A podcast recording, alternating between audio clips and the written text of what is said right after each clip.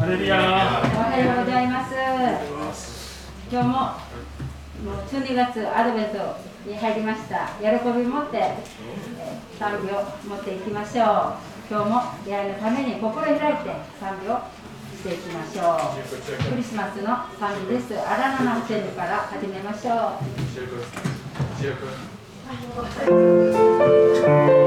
「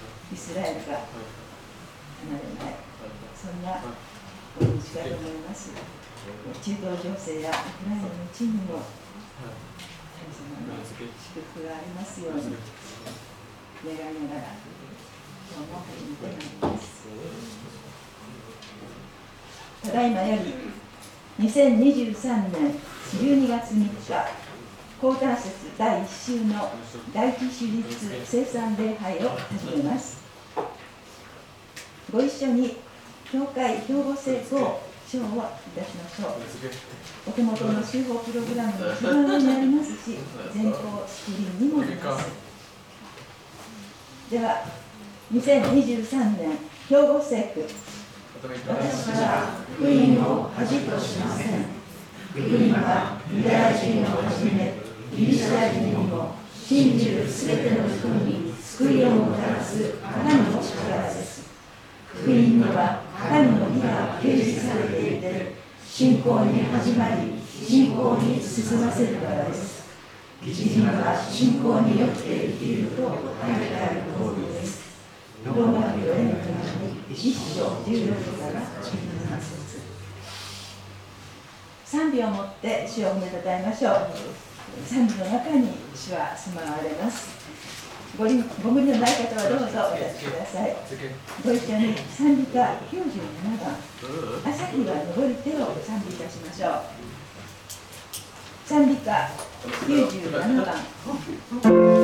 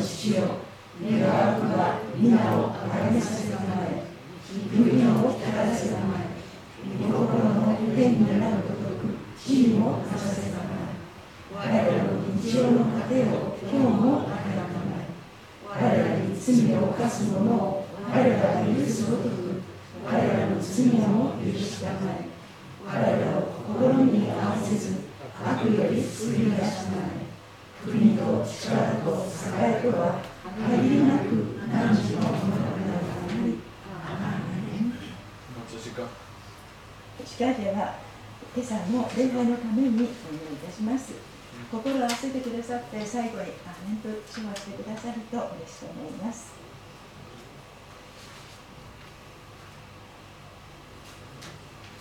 ハレルヤ愛する天の父なる神様お名前をあがめて心から褒めたたえます。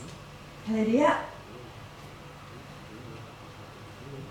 祈りの込められたこの街道に今朝も一人一人呼び集めてくださってありがとうございます。霊と誠をもってあなたを礼拝いたします。内に外に心穏やかではいられない日々が続きますが今日命を脅かされることもなく住まいを追われることもなく水も暖房も与えられて愛する方々と共にある幸いを思っています。そのあなたの豊かすぎる恵みの中にいながら過ぎた1週間の歩みの愛の乏しさ使えることの乏しさに心を打たれました。どうぞ足りないものであったことをお許しください。クリスマスを迎えるこの時に御子を与えてくださった神様に改めて献身させていただけるよう建てられた野町先生から教えと励ましを受けたく願っています。どうぞ聖霊なる神様が野町先生を強く握りしめて神様との通り置き蔵として用いてくださいますように。聞く私たちが一人一人必要な御言葉をしっかり受け止められますよう助けてください。あなたを求めてこられている方の上には一層の恵みがありますように思います。世界中のきしみがだんだん大きくなっているようでもあり旧約の時代からの痛みや苦しみの歴史を繰り返しているようでもありイエス様が再び地上に来られる約束を口望んでいます。イエス様早く来てください。イスラエルにエルサレムに平和を祈りながらイエス・キリスト様のお名前によってお祈りいたします。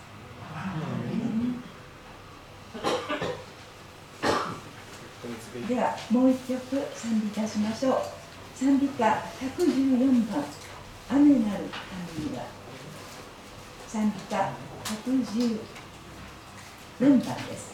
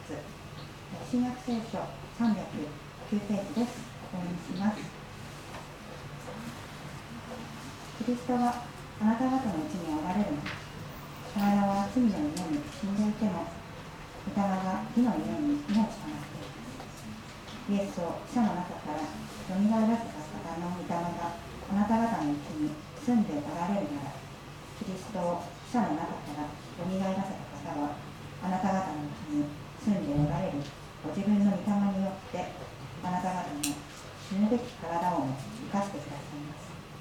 ですから兄弟たちよ私私たちには義務があります。肉に従って生きなければならないという肉に対する義務ではありません。もし肉に従って生きるならあなた方は死ぬことになります。しかしもし御霊によって体の行いを起こすならあなた方は生きます。皆さんおはようございます。いつもの方も久しぶりの方もようこそおいでくださいました。心から歓迎いたします。短くお祈りしたいと思います。行わせていただけると感謝です。天と地とその中にあるすべてのものを何もないところから存在へと招いてくださった。主イエス・キリストの父なる神様。私たちもあなたの作品です。愛されるためにまた生まれてきてよかったという人生を生きるために主が私たちを作ってくださいました。そしてあなたは変わらない無条件の愛を私たちに注いでくださっております。私の目にはあなたは高価で尊い私はあなたを愛していると主は今日も語っていってくださることをありがとうございます。いよいよアドベント対抗節キリストを待ち望む季節になりました。主よ御言葉を与えてください。そしてその命の御言葉が私たちのうちで私たちの血肉となり御言葉が私たちの心の中にしっかりと根ざし受肉しそして主よあなた様の命に生かされて生き生きと元気に輝いてまた周りの人を輝かせていくことができる私たちとなりますようによろしくお願いいたします。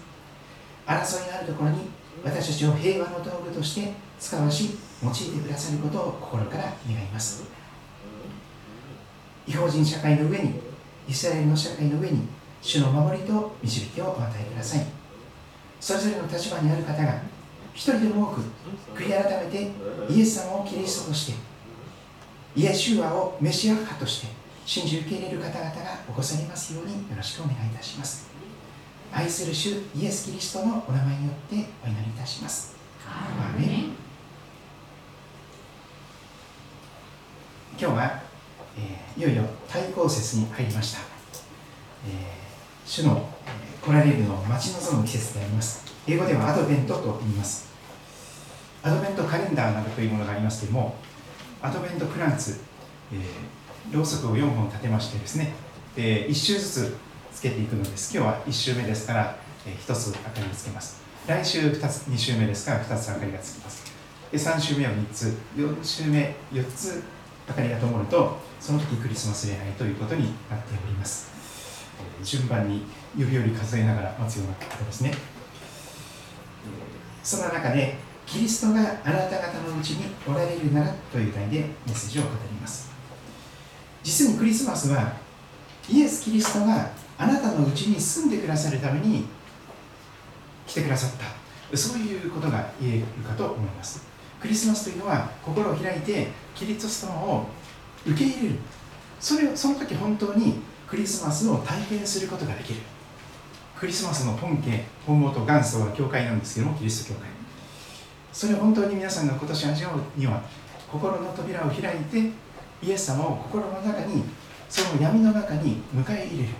その時にあなたもクリスマスを体験することができます。ただクリスマスケーキを食べてプレゼントをもらうとクリスマスということではなくて本当にいつも変わらない、温かい神様の愛を受けることができます。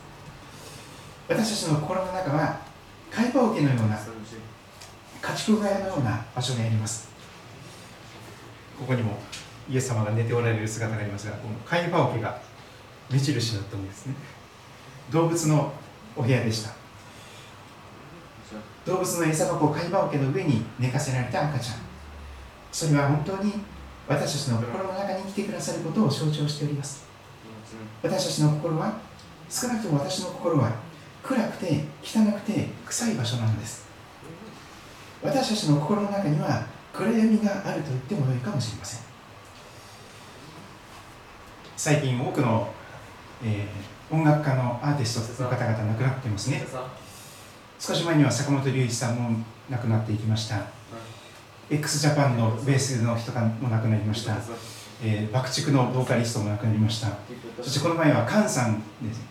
あの愛はかつで、えー、この一世を風靡したと思いますが菅さんも61歳でなんと天に旅立っていかれたということであります。で多くの人がですね自分が本当に愛してやまないアーティストが亡くなってしまうともう涙を流します。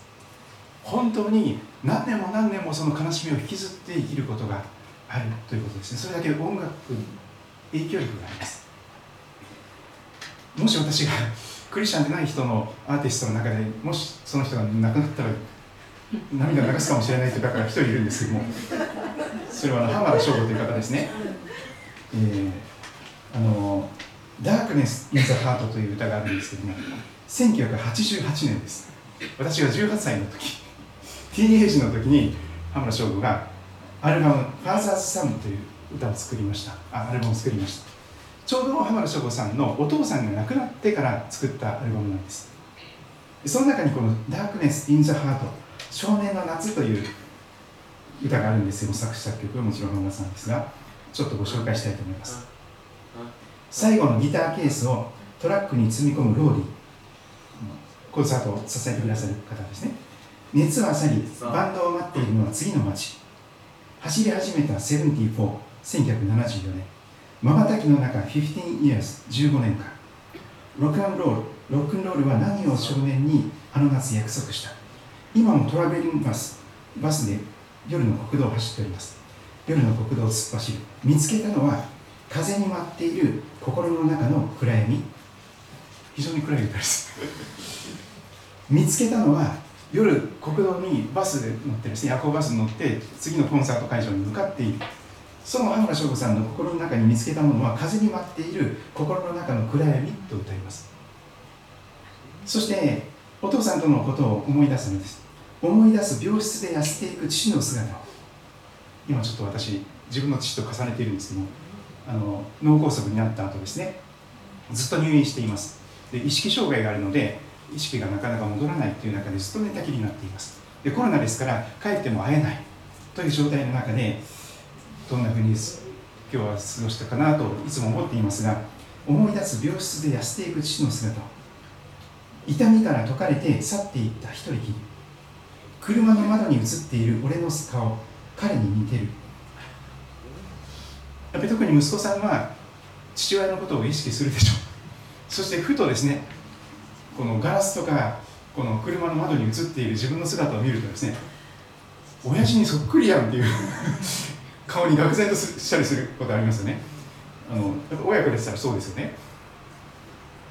どう見ても親父に似たなと。特になんか私の場合はですね怒った時に親父の顔にそっくりになるんですよね。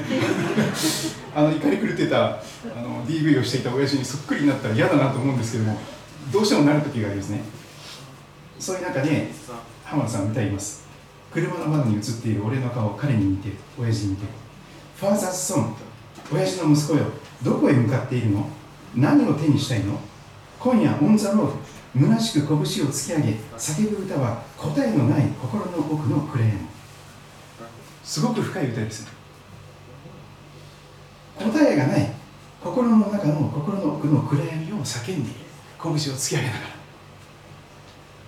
Father's Son 答えを探さないで何も意味などない。って歌うんですよすごく徹底した現実主義だと言えます。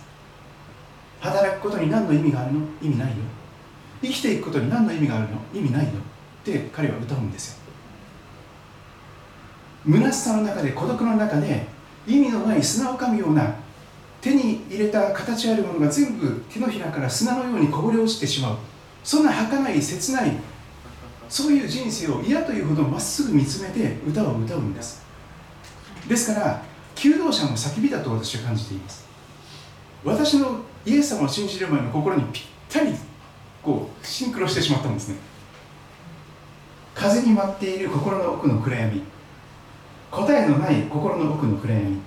そして最後にはこう歌います。覗かないで。勝利も敗北もなく横たわっている心の奥の暗闇。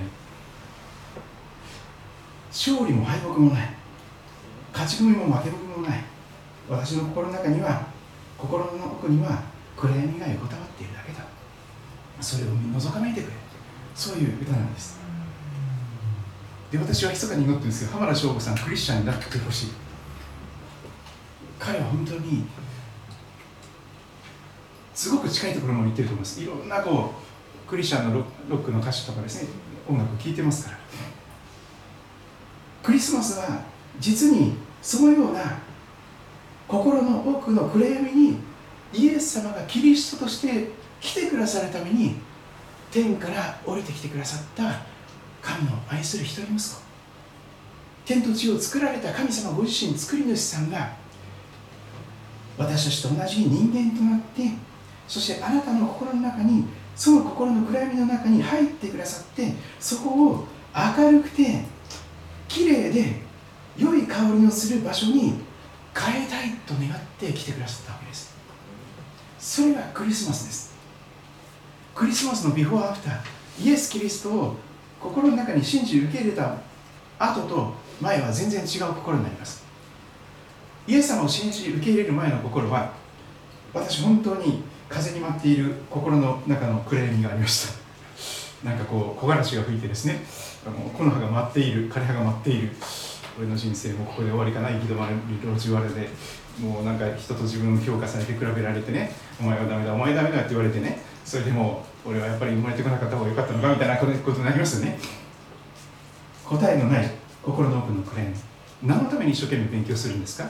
何のために汗水流して働くんですか？何のために生きるんですか？意味がわからない。生まれてきた意味がわからない。どこから来てどこに行くかわからない。誰か人生に意味があるんだったら教えてくださいって私は叫んでいました。本当に。意味なかったら生きていけませんから本当に私は。答えがなかったんです。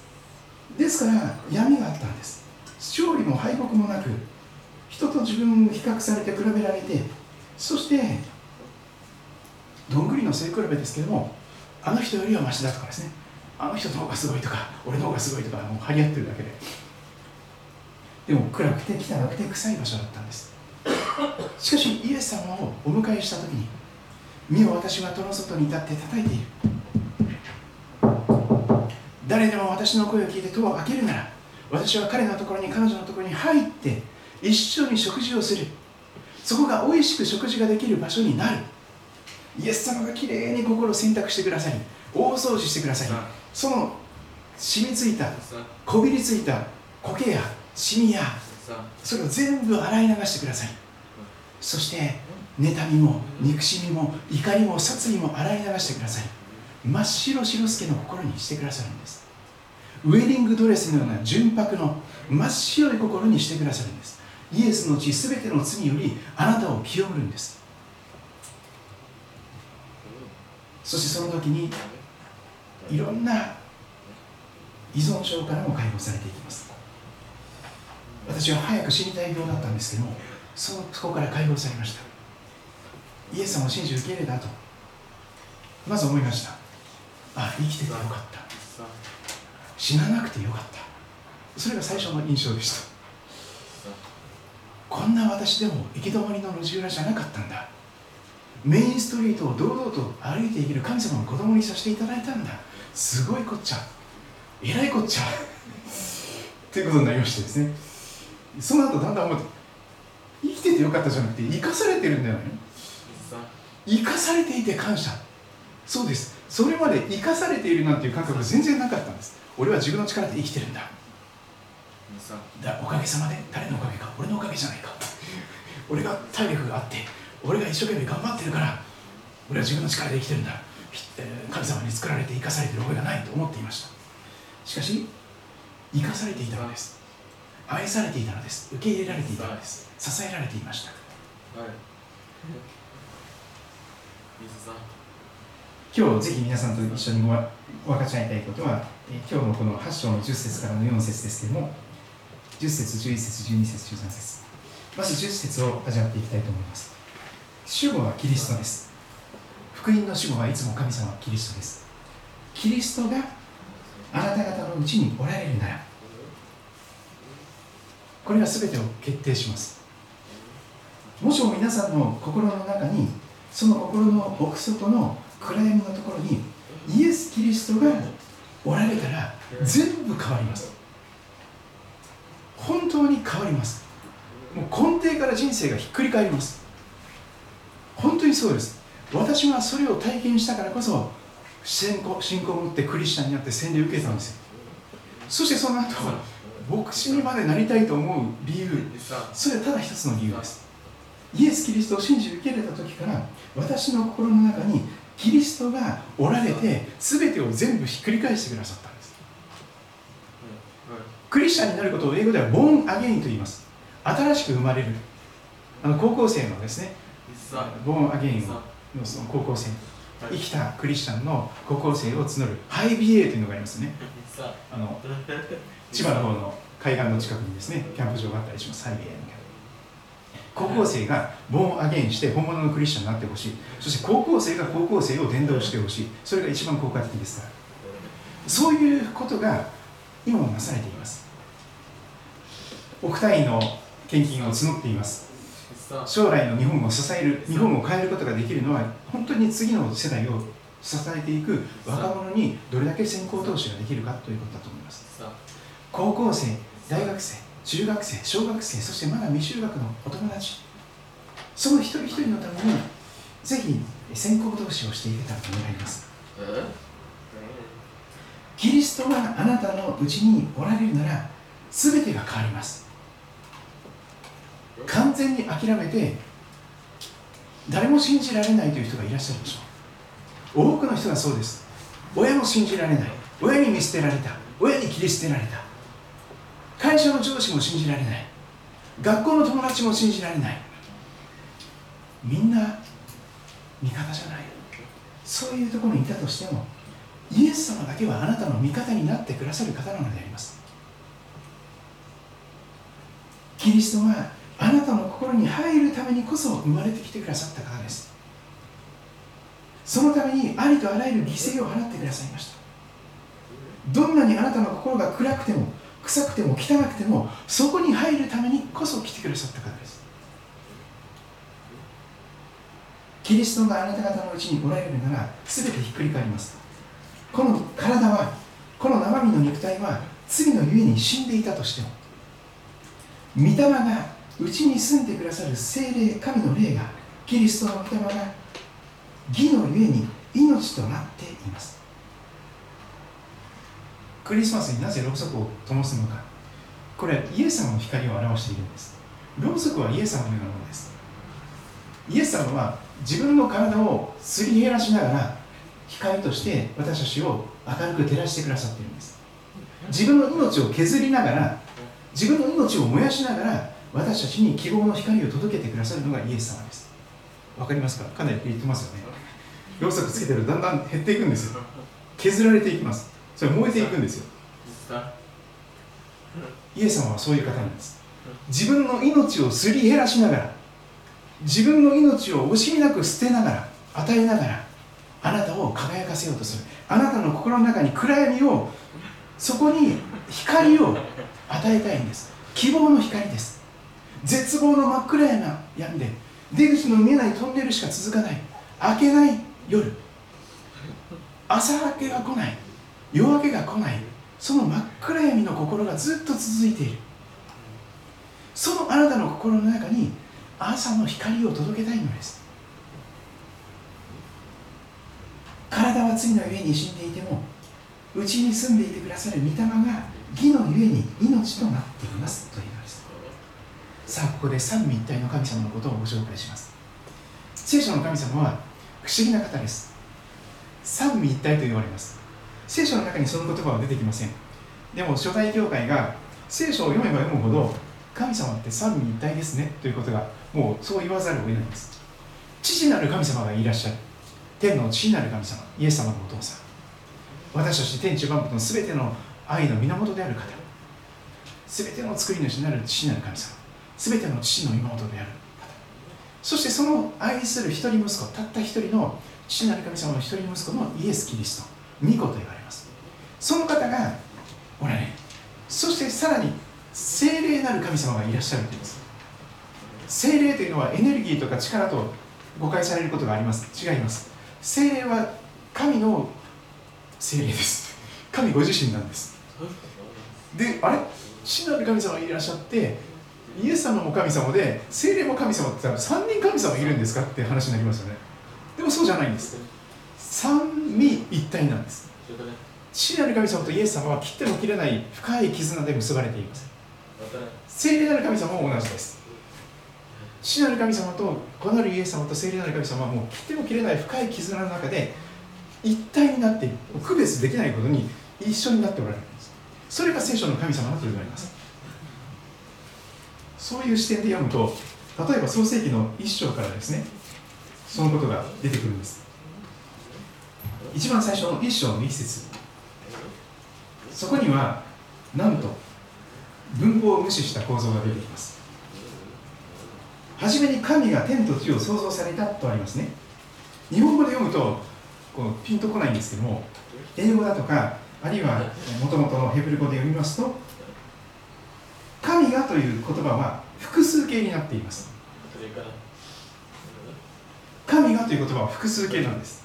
そして創造されたという動詞は単数形なんです。文法的に間違ってますよ。エラーです。主語と動詞違いますそれ。合わせてくださいって話になります。違う。意図的にそれしてるんです。主語は複数形の三位一体の神様。一人じゃない。イエス様もいらっしゃって父なる神様もいらっしゃって聖霊もいらっしゃる。だから複数形なんです。でも動詞は創造された。単数形なんです。聖書は一番最初から三位一体を語っています。エホバの証人は完全に間違っています。さらに、えー、一章のですね、えー、日本語でも明らかになるところがあります。その三位一体の断面地層のような出てきたものが出てきます。一章26節。そこでは日本語でもあれって思いますよね。26節一章26節。神は仰せられた。さあ人を我々の形として我々の似姿に作ろう。と書かれています。あれ？我々。英語でも us let us 私たち。我々。複数形です。明らかに。私たち。神様は一人じゃないの？唯一ですよね。でも我々っておっしゃるの？あれ変だね。それは三位一体なんですよ。父なる神がおられて子なるイエス様がおられて聖霊なる神様がいらっしゃる。でも3人いらっしゃるわけじゃない。一体になってる。だから我々なんです。でも単数神はそれで我々の形として人間が作られたと書かれています。そうです。それが人間なんです。人間は神の形に似せて作られています。神の形アイコンイコンが刷り込まれています。肖像のようにお札を見るとですねあの野口英世さんとかがこれ刷り込まれていたりしますよね。あのこれがイコンなんです。アイコンと言います。肖像です。それが神の形という意味なんです。人間の心の中には神様の姿が刷り込まれもうそこに印刷されてるんです。そしてそれは一人では絶対に生きていけないものなんです。人間は。誰かと一緒に支え合って愛し合って助け合って生きる。それが三位一体のデザインに似せて作られた人間の本質です。お一人様で生きれる人は一人もいません。生まれてくるときにお母ちゃんいないと生まれてこれませんよ。お父ちゃんもいないと面白いですよ。で生まれたばっかりの赤ちゃん最最高に弱いです。首も座っていません。首を支えてあげないとダラーンってなっちゃいます本当にダラーンってなっちゃいます。首を優しく支えてこうやって抱っこしないと赤ちゃんはこうのけぞってしまいます。それでおっぱいのところに連れてきてもらって吸っても吸わせてもらわないと飲めません。握力もないし寝返りも打てないしそういう本当に弱い誰かにお世話してもらわないと生きていけない存在として人間は生まれてきます。そうです。ですから助産婦さんが必要なんです。そしてお母ちゃんいないと生まれてきて育ちません。死にます。死んでいく時も助産婦さんが必要だと言われます。やがて私たちは寝たきりになったり自分でトイレに行けなくなったりするでしょう多分。まあピンコロリで死んでればいいってかもしれませんけど そういう簡単にいかない場合もあります。何年も寝たきりだとか誰かに介護してもらわないといけないということも起こり得ると思います。長生きでしてますからしかし女子婦さんも必要なんです。ターミナルケア。死の恐れの中で夕方になると不安になって仕方がないそのご老人の方々。でも聖書が語っているイエス様をその心の中に受け入れるならば死でさえも吹き消すことのできない命の輝きを手にすることができるのです。ヨハネの福音書の一章で語っている言葉の通りです。光は闇の中に輝いている闇はこれに打ち勝たなかった。これがイエス・キリストの光です。イエス様はおっしゃいました。私は世の光です。I am the light of the world 世界の光だ。私に従う者は決して闇の中を歩むことなく命の光を持つ。それは永遠の命の光なんです。誰も吹き消すことができません。あくまでさえもあなたの心の中のその命の炎をふって吹き消そうとしますよ。でも誰も吹き消せません。イエス様の光は優しいんですけど強いんです。大嵐の中でもあなたの心の中でしっかりとその火は消えません。絶対消えません。永遠の命なんですから。イエス様はおっしゃいました。この神殿を壊してみなさい。私3日でこれを立て直します。すごいことをおっしゃいましたね。イエス様はご自分の体のことを表していました。その通りイエス様は十字架につけられて殺されました。神殿を墓に埋葬されました。でも金曜日土曜日日曜日3日目の朝早くキリストは肉体を持ってよみがえられたんです。霊だけでよみがえられたわけではなくて体のよみがえりです。この生身の体を持って生身の肉体を持ってイエス様は復活されたんです。でそのイエス様の両手には釘の跡がありました。穴が。足にももちろんそして脇腹には槍で刺されたその槍の跡もありました。穴がありました。そういうお体で復活されたんです。そうです。光は闇の中に輝いて闇はこの死の闇でさえも吹き消すことができなかった。それは三位一体の神様の命の輝きであります。キリストがあなた方のうちにおられるなら御霊が義のゆえに命となっています。さあキリストという言葉と御霊という言葉が置き換えられています。イクオールです。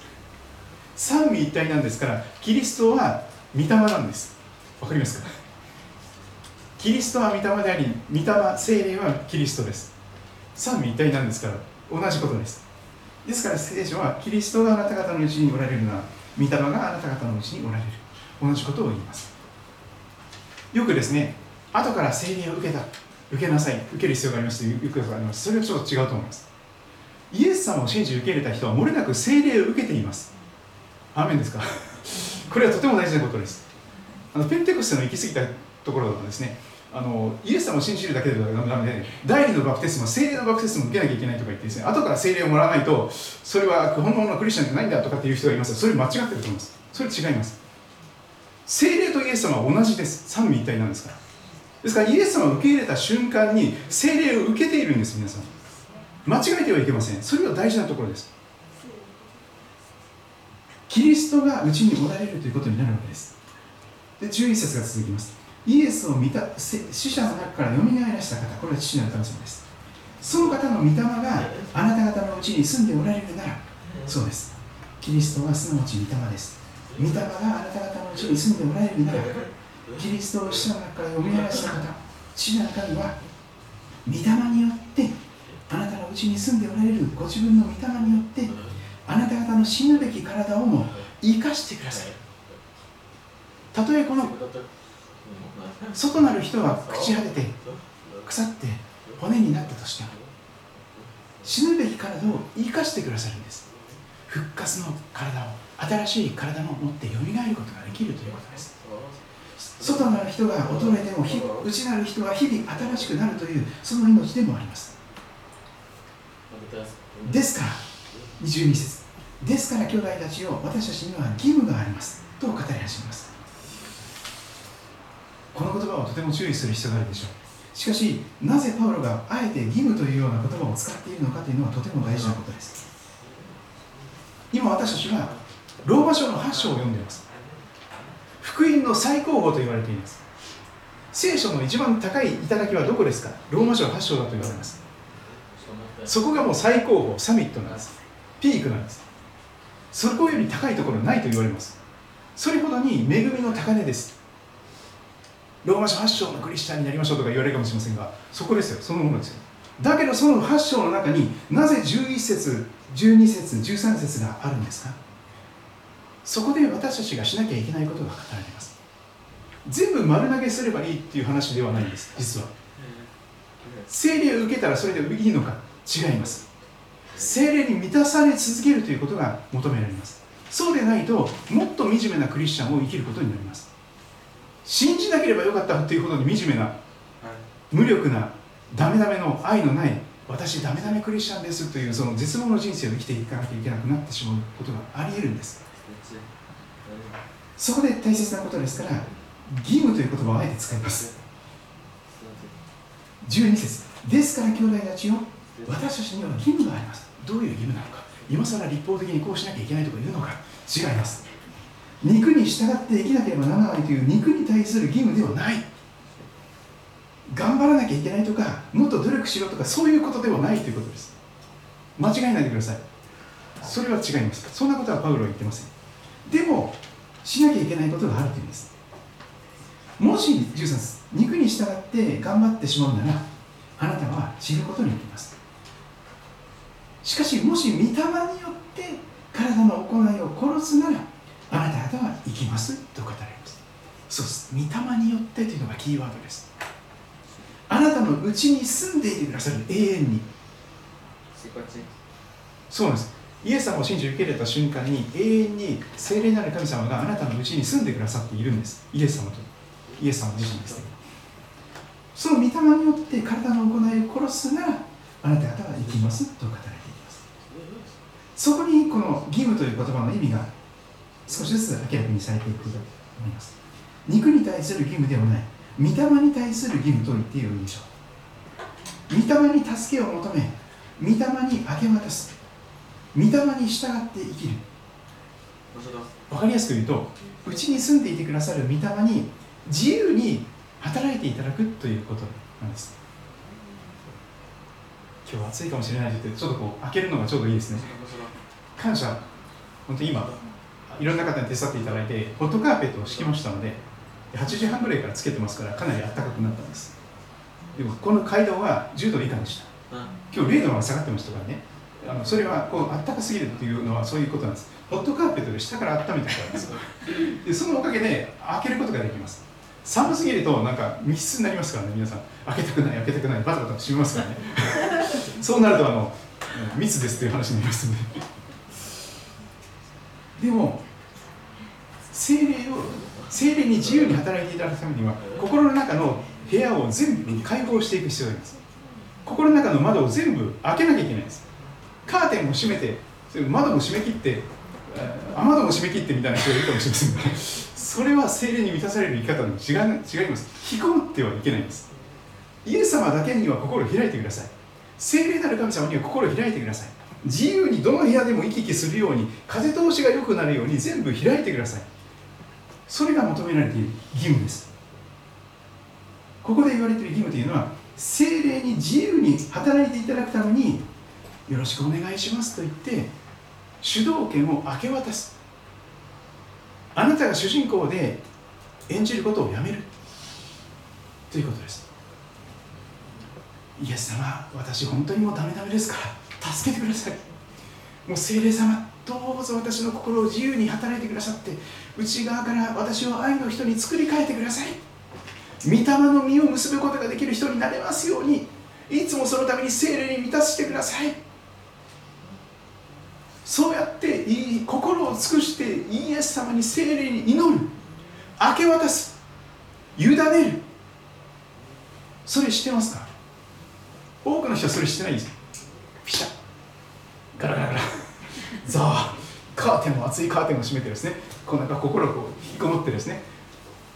イエス様にもああの開きませんみたいな。ちょっとイエス様ここだけは入ら入ってこないでくださいみたいなことでね。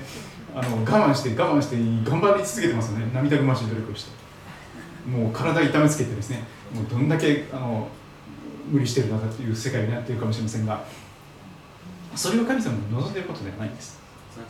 神様の精霊の宮を大事にしてください。あなたの体じゃないんですからもうイエス様の体ですし精霊の宮なんですよ。あの仏壇とか神棚よりももっとすごいことなんですから。あなたの心の中に本物の天地を作られた神の霊が宿ってるんですから。あなたの体が神の神殿なんです。それが聖書的な新約聖書的な神殿のイメージです。教会は建物ではなくてあなた一人一人呼び集められた信仰を持った一人一人が教会なんです。人の集まりです。そしてもし御霊によって体の行いを殺すならあなた方は生きますと意味深な言葉が語られています。自分の努力とか頑張りではない。御霊よ。御霊なる神様私にはダメですから聖霊様が自由に私の心の中に働いてください。聖霊の風が吹き抜けてそして私の心の中をいつも風通しのよい御霊に満たされていくスペースにしていく。それは自分で意図的に窓を開けて扉を開けてそして立ち入り禁止区域をなくしていく。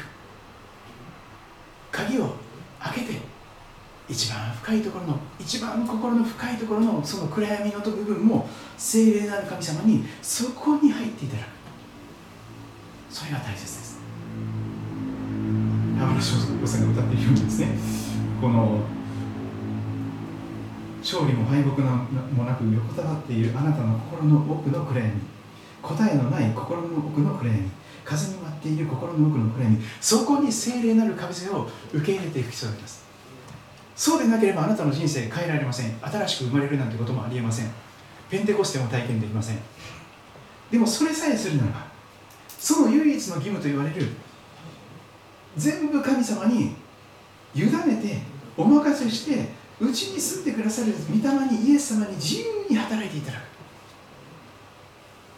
その時に牽制によらず能力によらず神の霊によって全てのことが変わります、パウロが言ったように私は私を強くしてくださる方によってどんなことでもできるのですというほどの不可能に思えることができる人に変えられていくのです。どんな人でも人生をやり直すことができます。その一番の秘訣は確かな救いを得る方法はまず第一にイエス・キリストをあなたの心の心の多くの暗闇にその部屋に迎え入れることです。その時初めて聖霊なる神様も一緒にセットで三みたいな神様ですから聖霊を受けます。でうちに住んでくださる聖霊があなたのうちに働き始めてくださいます。その聖霊の働きを邪魔しないでください。邪魔しちゃいけません。聖霊なる神様こんなとこ入ってこないですよ。シャットアウトします。ここだけ入っちゃきちゃダメ。私はまだやりたいことありますから。これしたくない。これやりたい。私の好きなように動かしてください。もうちょっと後から信じればよかったみたいな。クリスチャンであれば窮屈になってね。仕方ない。あれしちゃいかん。これしちゃいかん。でもそうじゃないんですよ。本当に幸せになるために聖霊は小さな御声でそれしたらダメだよ。そっちって言ったら本当に幸せありますか？お酒を浴びるように飲んでそこに本当の幸せありますか？快楽に浸って浸ってそこに本当の幸せありますか？刹那的な本当一瞬の快楽しかないでしょ？うなくなる食物のためではなくてなくならない食物のために限られた残された貴重な時間や命を使っていきなさいよ。祝福を選んでほしい。生まれてきたからには幸せになってほしい。クリスチャンになったからには勝ち組になってほしい。信仰の勝利者になってほしい。それが神様の切なる願いなのであります。うちに住まれる精霊御霊に自由に働いていただくために自由に働いていただくために明け渡す。全面降伏白旗を上げてもう煮るなり焼くなり好きにしてくださいと。もう全部明け渡すんです。無条件降伏です。精霊に完全に降伏して完全に従うのです。あのどこに入ってきてもらっても構いません。よろしくお願いします。もうどうしようもありませんから私のことぐちゃぐちゃでズタズタでボロボロですから修復してください。癒してください。力づけてください。励ましてください。でも傷んだ足を折ることなくくすぐる刀身を消すことのない主は優しい方ですからその一つ一つの傷に触れてくださりそして一番深いところから完全に癒してくださいます。あの苦々しい思いあの人にあんなことされたら絶対許すものか。もういつもいつも根に持っていつも思い出してもうガラスのコップを握りしめてるごとく。あの人さえは絶対に許さない。あの人さえ絶対にもうなんかでも憎み続ける怒り続ける許さないということは割れたガラスのコップを握り続けることと同じだと言われます。それは自分自身を傷つけて傷つけて傷つけ続けてるんです。血が言葉しりべてます。許さないということは自分を傷つけ続けているんです。そのトラウマから解放されるためには努力とか頑張りでは絶対無理ですから。無理ですよ。絶対無理です。でもうちにその苦々しい思いがあるその心の内に一番深い闇があるそのいなくなってしまえばいい死んでしまえばいいというその心の一番深いところの暗闇にイエス様を精霊を受け入れてそして自由に働いていただくのです。掃除していただけるんです。特殊清掃人ですからイエス様。本当にもう鮮血ほとばしってねそれで腐ってもうハエとか虫がうわーってたかっているようなところ。そういうところを本当にもうこびりついた結婚こびりついた汗こびりついた涙全部きれいに漂白してくれます。さあ来たれ論じ合おうとこの方はおっしゃいます。たとえあなた方の心がクリムゾン真っ赤な鮮血の色であっても私は雪のように白くするよ。雪よりも白くするよ。ホワイトアダンスの雪よりも白い純白の真っ白な心にしてあげるよ。それがキリストの十字架の力なんです。純白にしてくださいます。本当にウェディングドレスよりも純白。その白い義の衣を着せていただくんです。そうするとどんな薄汚れた人でも正真正銘の立派なクリスチャンになれます。どんな人でも本物のクリスチャンになれます。あなたの努力にかかってないんですから。あなたの頑張り全然関係ないんですから。ただ着るか着ないかの話です。義の衣を着ればその瞬間ちゃんとしたクリスチャンになれます。脱いだ瞬間にダメダメクリスチャンに戻る。脱がないでくださいね。暑いとか言ってもう鬱陶しいとか言ってイエス様を脱がないでください。もう絶えず着るしかないんです。四六時中着る。それが精霊に満たされるってことにつながってくるでしょ。う心を全部解放している状態。ニュートラルの状態。力を入れてない状態。これが大事です。力入れるともう肩こって仕方ないですからね。もうガチガチに肩こったらですねあのご中華の時に言うと。首が回らなくなりましたみたいな。それってあの力入れすぎてる人生ですから。肩の力抜いてリラックスして全部お委ねしましょう。お祈りしていきたいと思います。それぞれの言葉でご自分の言葉でイエス様に祈ってみてください。